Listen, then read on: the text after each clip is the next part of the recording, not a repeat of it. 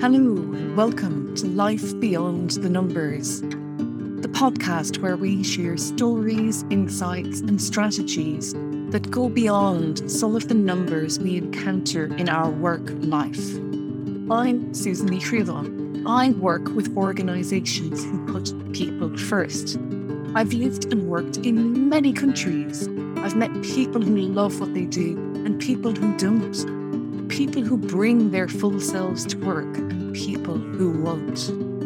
And together with my guests, we place a lens on and focus in on the people side of work life. Because we know that it is people who do the work, not numbers. And if we are treated well, we will perform well and might even generate better numbers.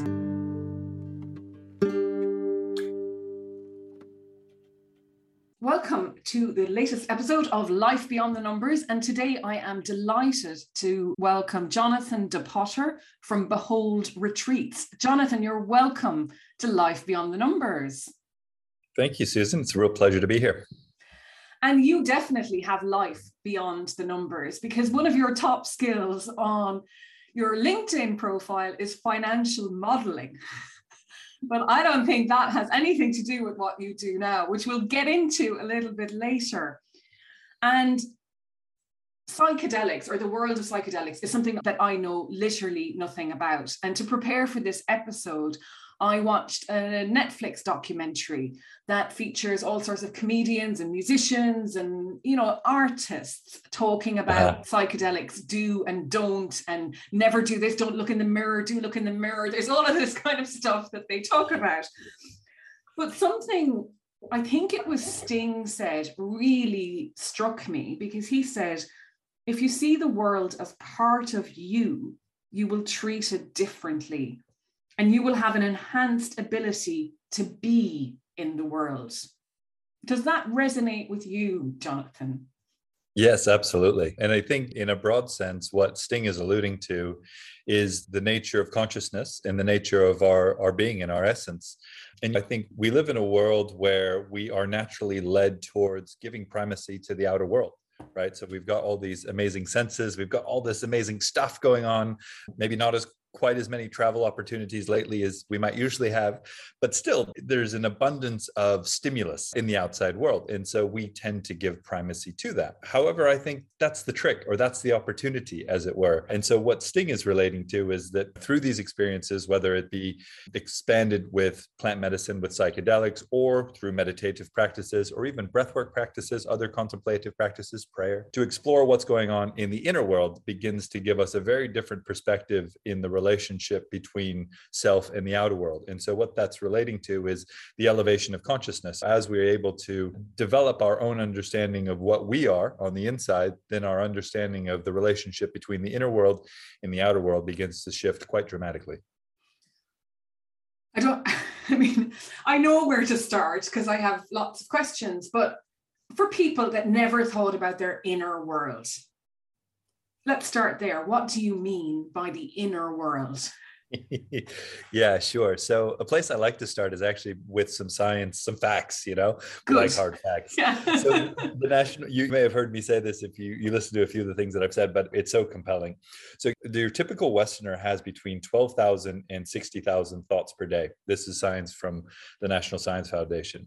Pretty much 100% of those thoughts are egoic thoughts. The I, me, my. 95% are repetitive and 85% are negative. So we think all of the time only about ourselves, the same things, and mostly bad stuff. And so the ego itself, which is this is the illusion of the separate self, linking this back to uh, Sting's point.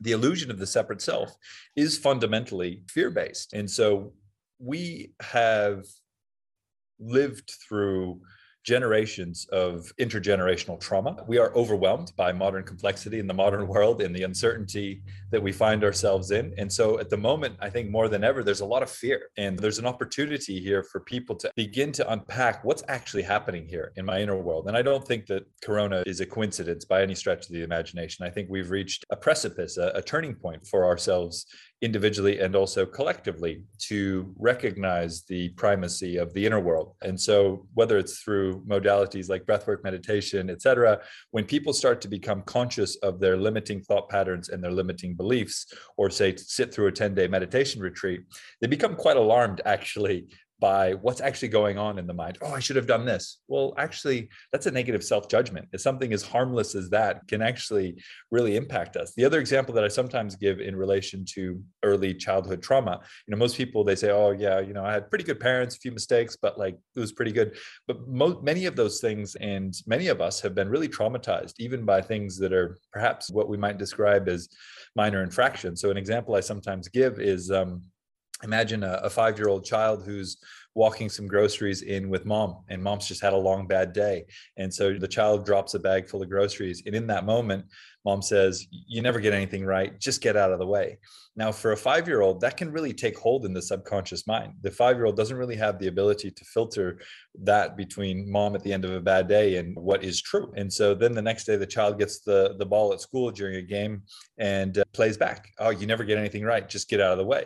So in that moment, the child passes the ball. And now she or he is on a pattern, right? In terms of the patterns of thinking about self. And that can fundamentally change the direction of a child and lead them down uh, a very fear based and limiting life relative to who they truly are. Yeah, I mean, I can imagine you're sitting in um, a meeting with your boss and you think, oh my God, we need to like fix this. But your message going on in your head is you never get anything right. Stay out of the way. And so you don't raise it at all and nothing ever changes. Exactly, exactly. And often in relation to the boss, there's another dynamic here, which I think is interesting, which is people who find themselves in leadership positions are typically the most traumatized. And the reason for that is that they're the people who are most disconnected from their inner world. And so most require external validation to be made to feel whole, to be made to feel good enough. And so this is something that I would not have pictured five years ago, say when I was trying to climb the the leadership ranks at uh, the prior uh, employer and, and, management consulting firm. But in essence, I very much see it now. And those are people who need external validation constantly because they're just disconnected from themselves.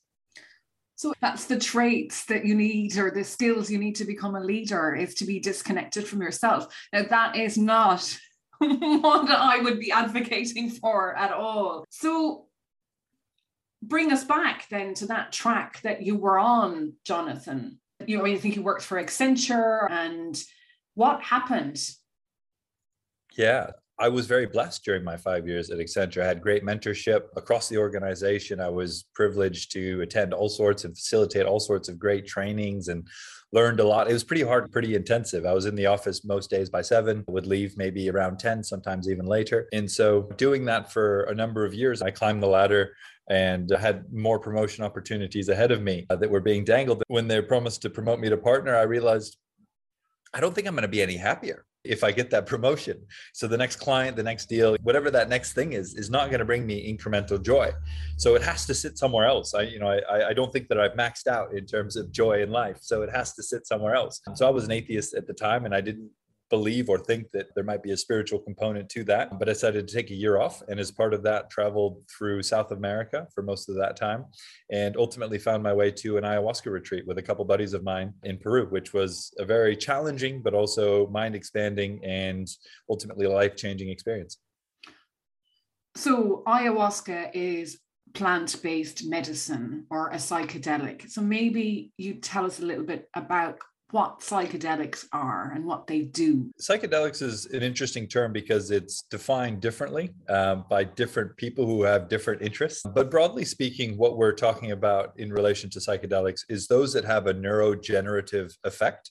So they can actually facilitate the growth of new neurons, which we didn't believe to be possible until you know relatively recently second to that they are they facilitate an increase in neuroplasticity which is the interconnectivity across regions of the brain and this is particularly important because in the west i think to a large degree because we're just over so overwhelmed by complexity our brains have become highly patterned in terms of the neural pathways. And that actually is doing damage to the very software of the brain. Because we're so overwhelmed, we have to become patterned, which is a kind of energy efficient adaptive mechanism in response to all this complexity. You just can't meet the complexity on its terms. I think we all know that, right? Like autopilot stuff. Exactly, exactly. So with the developments in Web three over here, and you know crypto and crypto and what's the latest Corona news, it just goes on and on, and you're just like, I can't, I can't possibly. So we develop patterns, of course, and so while that sounds positive, it's actually doing damage to the brain, and so that that overly patterned brain or compartmentalized brain is what can actually lead to incongruent thoughts existing within a single consciousness. So an example i give is a man perhaps who says he loves his wife and he's cheating on his wife. In a brain that's not compartmentalized that won't happen because that's a single consciousness and it's actually consciousness is working against itself.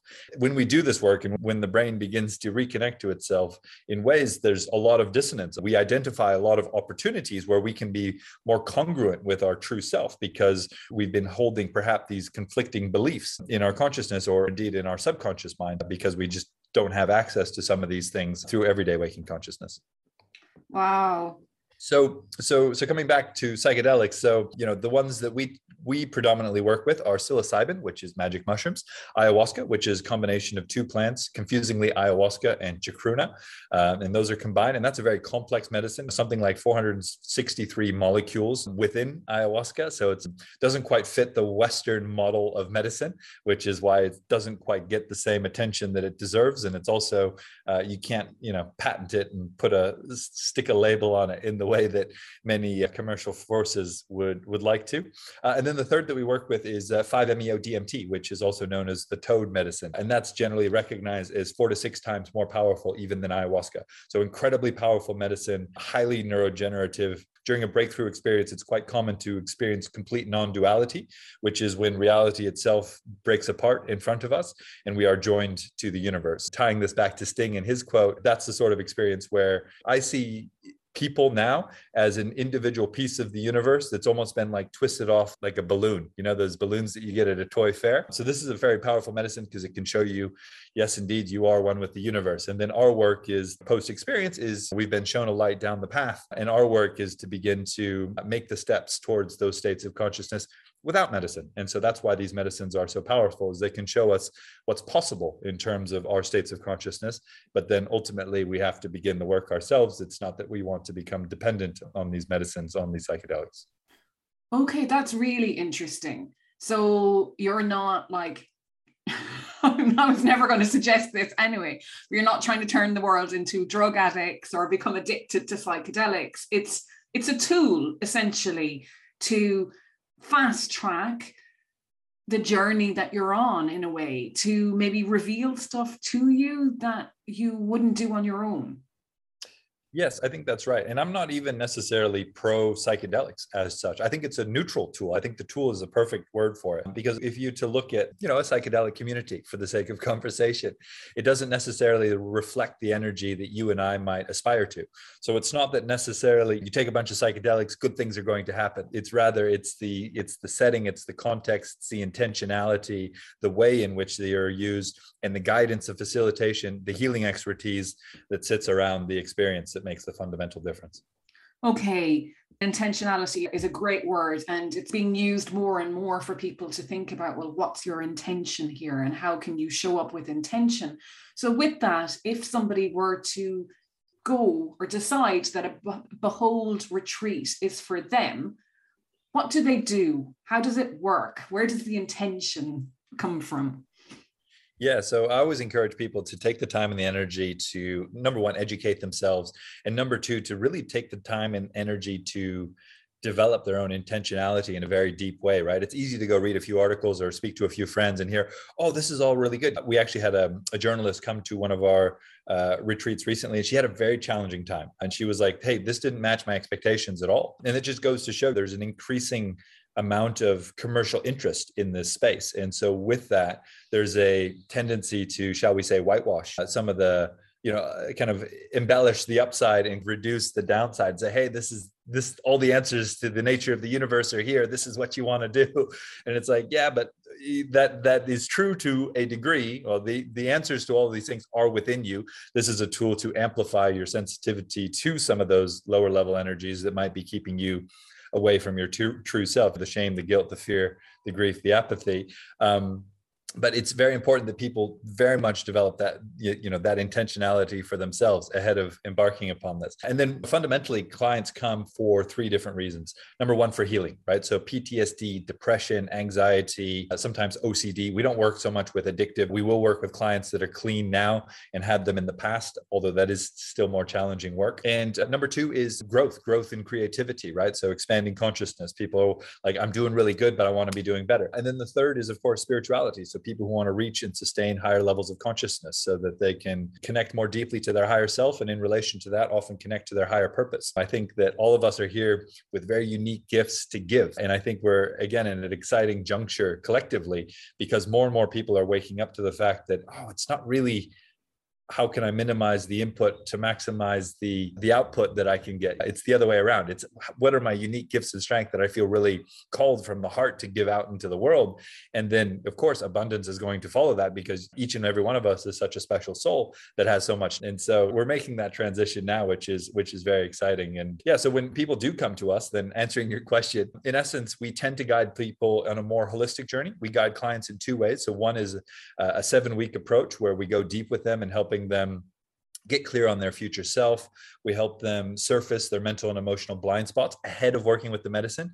And we also teach them tools um, that they can use during working with the medicine so that they are ready for the work because these are intensive experiences. And then we do typically a one week retreat where we'll do three ceremonies or four ceremonies over the, that duration. There'll be some yoga, some meditation, beautiful vegetarian food, time for relaxation, journaling, maybe a massage here and there, cacao ceremony as well to close things, maybe a fire on the beach and then we we guide them in the integration as well. So we will help them consolidate all of the insights and guidance and help them understand how they're going to bring that back into their reality because a lot of our clients are busy people. So you know they find themselves back in the office in 10 days later or something like that and they're like okay how do i combine these two worlds? So some guidance in terms of integrating that experience and putting some things in place to continue to improve the elevation of consciousness and ultimately to continue the improvement of uh, the human experience what's the danger of forgetting? Or like you say that person is back in the office and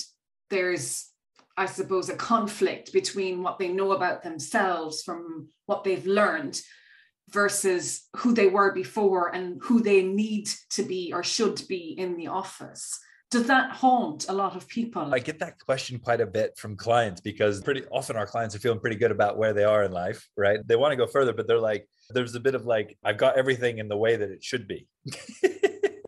and and I always tell them, I can't make you any promises, right? Either in relation to the experience, first and foremost, or in relation to what you may do and what changes you may introduce to your life as a result of this. We had one client who was uh, a IT executive. He's running three companies and cybersecurity and very well connected in Silicon Valley. And um, he did two retreats with us. He went one at the end of his first retreat. He said, "I've cleared 50 years worth of shit in 10 days." He was back with us in a couple of weeks doing another retreat. And, and then he moved to Kauai and bought a sailboat uh, and he bought an old car and he's having the absolute best time of his life and he's given up hundreds of thousands of dollars of revenue with his company and everything like that and he's never been better. You know they go straight back into their grind. They've had a powerful experience but they're already on their path and they don't want to change too much. And and so there is no right or wrong answer. It really depends upon the experience that people have the downloads they get and where they feel called where they feel is most closely alignment to their to their purpose.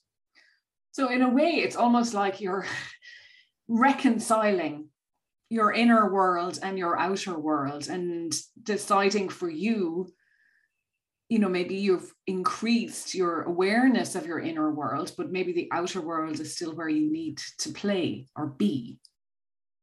Absolutely. And in relation to that it's all about manifestation. So when we we try to teach our clients how to establish the vibration of what they want to attract in their inner world. And then the universe is already conspiring in order to, because it's magnetism, right? It's one of the fundamental forces of the universe. And so once we've achieved the vibration of what we'd like to attract, then the universe is already putting things in place energetically in order to bring those into our field. And that's something I would have cringed at and laughed at five years ago. And it probably only would have come from my mother. And I would have told her, Mom, I love you, but please, like, just enough. And that's just fundamentally how it works. We're creating from the inside. And so once we achieve the, the vibration, that's 90% of the work done. I love what you said there, Jonathan, because I can just imagine, and I can imagine you meeting some of your colleagues, and it's nothing for them. I mean, even I know plenty of people, myself included, who might be skeptical about all of this. So, like, what was your turning point or your calling, if you can share that? What happened for you that that was it, if you know what I mean? Yeah. What you've said just reminds me of a question I've been asking all of my old mentors, and none of them can answer this question. And it highlights the fundamental problem, which the question that I ask is what's the one thing that if you had it would make you truly happy, truly fulfilled? And these are smart people who are used to answering or used to answering hard questions and used to asking very smart people very hard questions. And so when you see their eyes roll back and they can't answer that question honestly, or they'll say something flippant that doesn't actually relate to themselves, like world peace, then what that evidence is to me is that we're we're disconnected from our higher selves. We've never actually asked ourselves that question: Who am I? What am I? Where am I? When am I? What would give me joy? These are such fundamental questions that we just don't ask ourselves because we're so busy in the outside world. And so I guess for me, I just reached that point where there was something missing, and I, it was always an intuition. Up until that point, I was always I was always actually scared of committing to a relationship because I just felt like there was something missing. I was out there always reading all the books in relation to what's going on in the rational world, avoiding the spiritual because I just had no evidence that such things existed. And so that was really what it took for me was just recognizing that there was not going to be this uplift in incremental joy. And then through my journey, once I was able to release some of the childhood trauma that I didn't know was there, and these things were manifesting in my character in terms of anger, frustration, that itch, that knowing itch that something's not quite right, but I don't know what it is. And so once I was able to release those things, I got the message very powerfully. I'm like, ah, part of your role here is to bring bring people to these transformative experiences because you've made some mistakes along your journey working with these medicines. You can guide people towards medicines and experiences that are going to have a profound and lasting impact versus just taking psychedelics which is obviously not the intention. Mm. and do you enjoy this? I do you know, it's it's Behold Retreats was kind of founded out of as I shared my motivation to help people find the good stuff. But what I'm really excited about, and I'm hoping to find actually a CEO to take over in the not too distant future. And I want to actually begin to consult governments on this subject because there's a lot of people who are pounding the desk for legalization, and that's all good. But there's a certain energy to pounding the desk, and people with red hair and piercings, etc., are not necessarily going to be the ones that get the ink uh, on the paper in terms of signing things into law. So one of my big motivators is actually to work on behalf of government, not to push legalization, but actually just to educate, right? Edu- raise education in relation to this subject without any sort of agenda in terms of, hey, you should legalize this because it's good, because that's just not really in their interest, but just to help them understand this and also to, you know, collaborate with in-market HR and cultural management firms that understand the local context so that these experiences and this understanding can be contextualized for an individual country, because obviously we've all got our own traditions emotions and perspectives and sensitivities that bear a strong relationship to the nature of this work. Yeah, and drugs, because at the end of the day, it's classed as a drug, they have a bad reputation. And whether it's Narcos Mexico or whatever, I mean, I was talking with my friends a while ago that I grew up with in 70s and 80s, rural Ireland, and drugs on the TV it was I, guess it was public health messaging. Basically the message was if you took drugs you ended up on the street homeless. And that was it. Your life was over. You were a drug addict. No one talked to you. You were the scum of society. And that that's not my view. That's not what i'm saying. But this is what was drummed into us. And so that conditioning is really really really really really strong.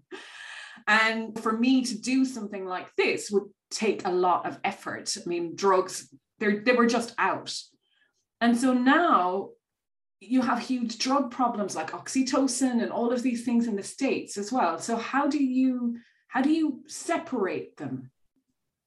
Yeah great question. And there's a few fundamental questions that I think are helpful in relation to distinguishing. And actually, I think The Economist did an incredible article on this, which is looking at, I think it's the top 20 substances and the amount of harm that they cause and whether they cause harm to self and whether they cause harm to others which is also a useful lens through through which to look at these things.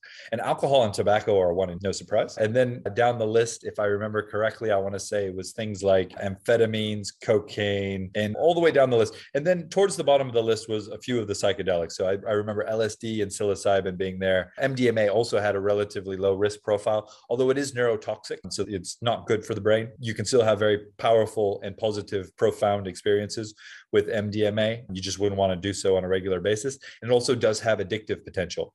In contrast, when we're talking about psychedelics, number one, they're non addictive, right? So you don't wake up from one of these experiences and think, let's go again. I mean, you may do, but these are powerful medicines. They do a lot to our neurochemistry. And I've definitely never had that that drive in terms of like going again the next day. So that's one aspect people there are people who do develop an addiction as kind of an escape mechanism right which is what drugs ultimately are. So that's unfortunate but it's a very small percentage of the population that, that develop that. And then you know there are the other benefits. And so i guess the, the fundamental question i would always ask is does this thing bring you closer to yourself or is it bringing you away from yourself? Uh, and i think when we look at a lot of these drugs right tobacco alcohol it's actually it's bringing people even caffeine it's bringing people away from themselves rather than towards themselves. Whereas these medicines are bringing people closer to themselves. It's developing their sensitivities within and raising their vibration right? What the medicine is is fundamentally trying to do is to harmonize connect reconnect and harmonize body, mind, heart, and spirit to a single vibration, right? And so when people speak about these transcendent experiences that are possible, universal love, interconnectivity of all things, God consciousness, all of these life, creation, these mystical experiences that are well documented in the clinical trials, fundamentally that's what's taken place is that the body has achieved a single vibration and then it's moved up into uh, you know a, uh, a higher vibration and into mystical states of consciousness. Now, that's something that's obviously temporary and you come down from that. But again, you've had the light shown, and now your job is to walk the path back in that direction and release all of those things that you are not so that you can re reach these states and this understanding through meditation and in every day, and ultimately drop meditation so that every day and every moment is your meditation. Wow. I mean, that sounds so peaceful and calm as well. For me, that's what I feel when you speak like that. But it's interesting what you say because I know my brother has tried ayahuasca a number of years ago. And he said to me, It's a thing that helped me, kicked me into gear to face my fears. It's all about letting go and connecting with our deeper selves. Important stuff. Absolutely. That's beautiful yeah isn't it? And that's what you're saying. I mean i think he's had it a couple of times and i definitely know his life is going in a different direction but he's also does mindfulness and meditation and and so on. But what about people that just try this without going to somebody who can perhaps guide them correctly? Even with very qualified healers and I, if you're working with the top i'm going to i'm going to be really elitist. If you're going to work with the top like 1 or 2% of healers, they are so talented that these experiences become more deterministic in their positivity. Beyond that, and I've worked with a pretty broad variety, no healer on any given day with any given medicine is going to give you any sense of what's going to happen because they don't know. And so I say that to be fair to people, definitely with a medicine like ayahuasca, absolutely doing it with the best guide that you can find. Like that is my utmost recommendation. But even that being the case, these experiences can still be very, very challenging. You do want to remove as many of the unknown unknown as you can, which there are many. You don't even know how many there are, but there's a lot. And I still don't know how many there are because I'm not a, a talented healer. I'm lucky to have talented healers on our team that uh, continue to educate me. But there are so many things that are happening on so many different levels across mind, body, heart, and as we go through one of these experiences. So, would very much encourage people to take the time and the energy to really educate themselves so that they're able to make high quality decisions. One of the things that I always point out is that if you go to any of the retreat aggregator websites, what you'll see is that universally these retreats are rated as five stars. So that tells us a couple of things. One, people are having positive, profound, potentially life changing experiences. Number two, people have no idea what good looks like and the degree of variability in the quality of work that's out there is mind boggling. And so, yeah, just really encourage people to find the people who reflect the energy that they aspire to ultimately and to make sure that you're not just clicking on some website seeing some nice photos and, and booking now. Speak to a human being. Make sure that they understand who you are and that what they are offering is aligned to where you're at and that they've managed people from your sort of circumstances before. And fundamentally you just feel really comfortable um, going and spending time with them Mm. You would say that about anything, really, I think, wouldn't you? Whenever you're trying to improve or do something for yourself, or even just go to a doctor or a dentist, you want to find someone you can have a relationship with that you'll connect with on the right level, and you don't feel like they're talking down to you or using you. Absolutely. Absolutely. And that's another aspect in this is a lot of people they are inclined to encourage their clients to establish a dependency upon them. And that's also a real a real no-no because all the answers are here.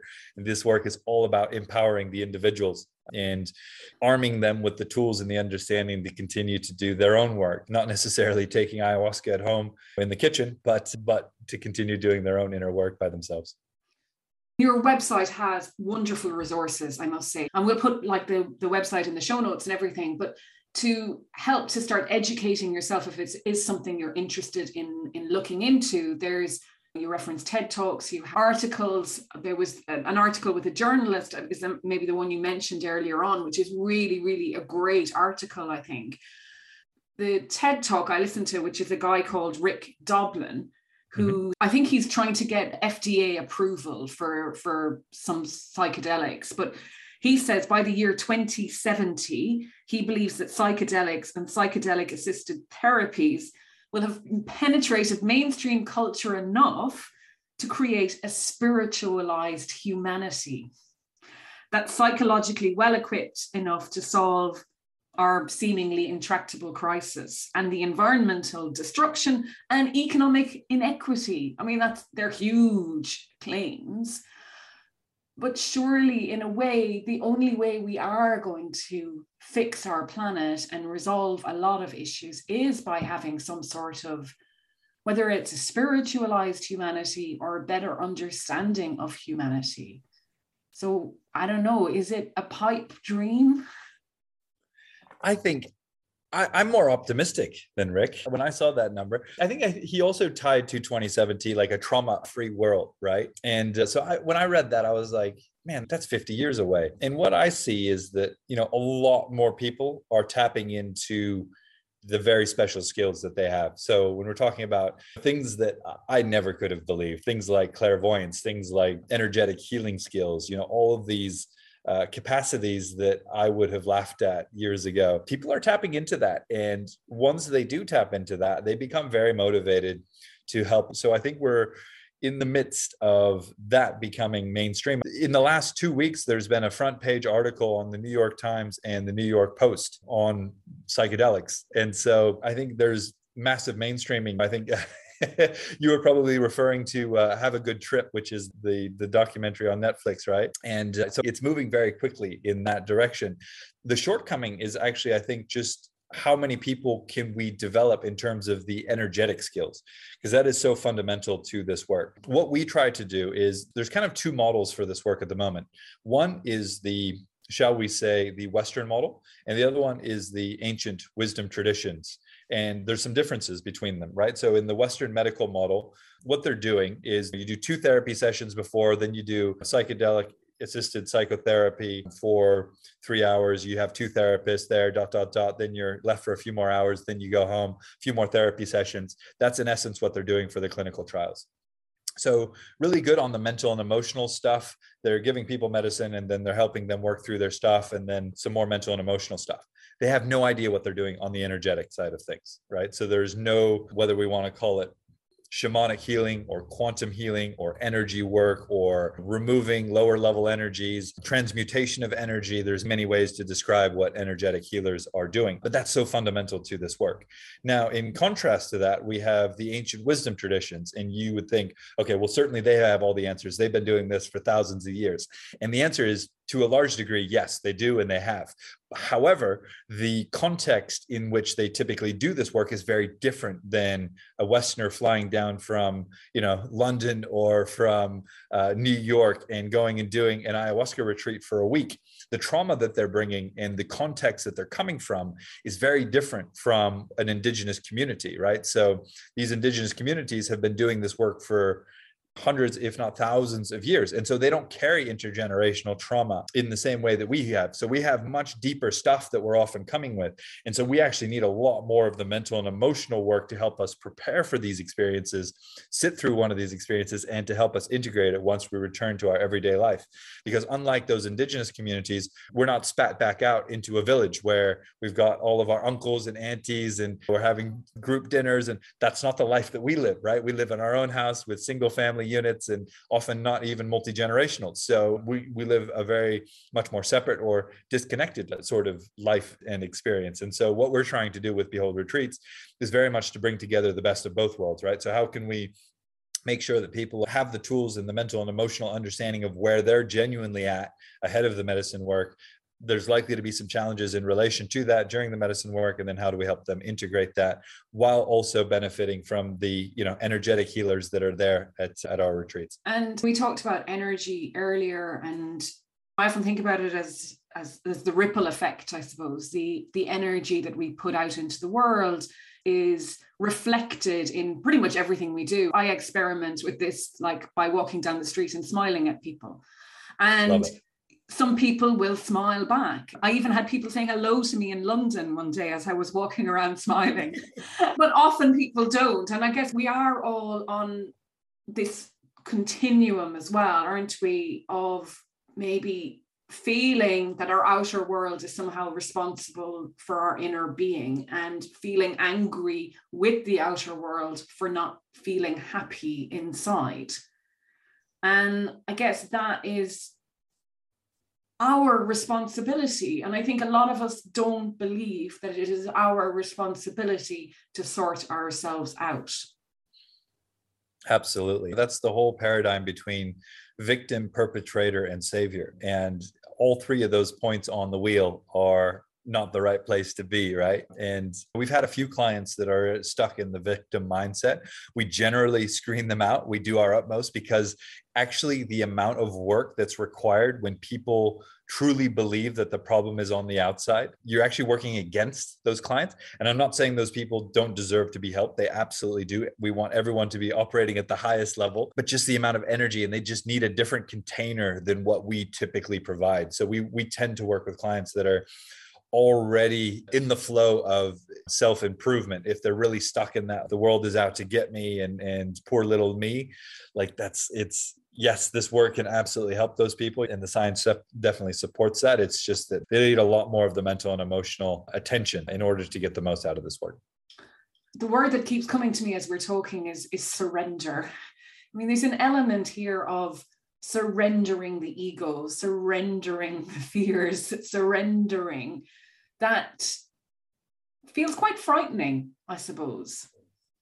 It is. You know, there's a conference I attended last year that was uh, titled Dying and Living. And the whole concept is exactly that that you need to surrender your ego and have your ego death, right? What we often refer to as the the dark night of the soul, which I think is a misnomer. It's actually the dark night of the ego, I think is a much more accurate description. And so then it's the beginning of the soul rather than the soul first, ego second, rather than the other way around. And that is, you know, fundamentally that's a that's a transition, quote unquote, attainment, a point, to an experience that we are looking to have ultimately through this work is to completely surrender the self. And in that moment, it's it is scary, right? Because you actually believe that that's it for you, that you are going to die.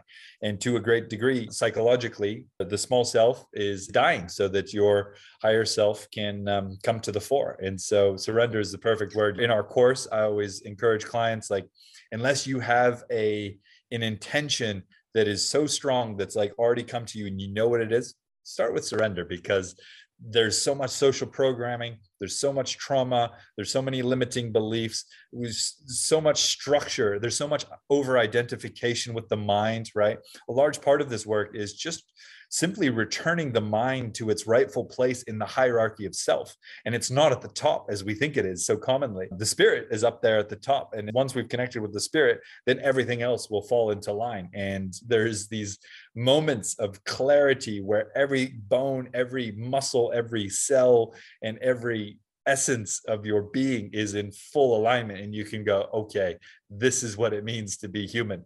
And these are words that you won't find in the front page of everyday news. And to be able to experience absolute divinity and to know that that's your essence is something that i hope that every human being can experience during their lifetime because there's just simply no coming back from that. And being able to even in those moments of doubt and fear that still do persist um, in those moments we can always reconnect to that deep understanding of, of what we truly are and recognize that this is just a stage where life is convincing us to pay attention to the outer world. And this is just a stage for the play of life to unfold. And we can engage in it in a much more exciting and interesting way once we have that recognition Wow. And what came up there for me is infinite possibilities. I mean, that's really what you're talking about in a way. And even if you think of the world of work, so many of us go to work from the head up.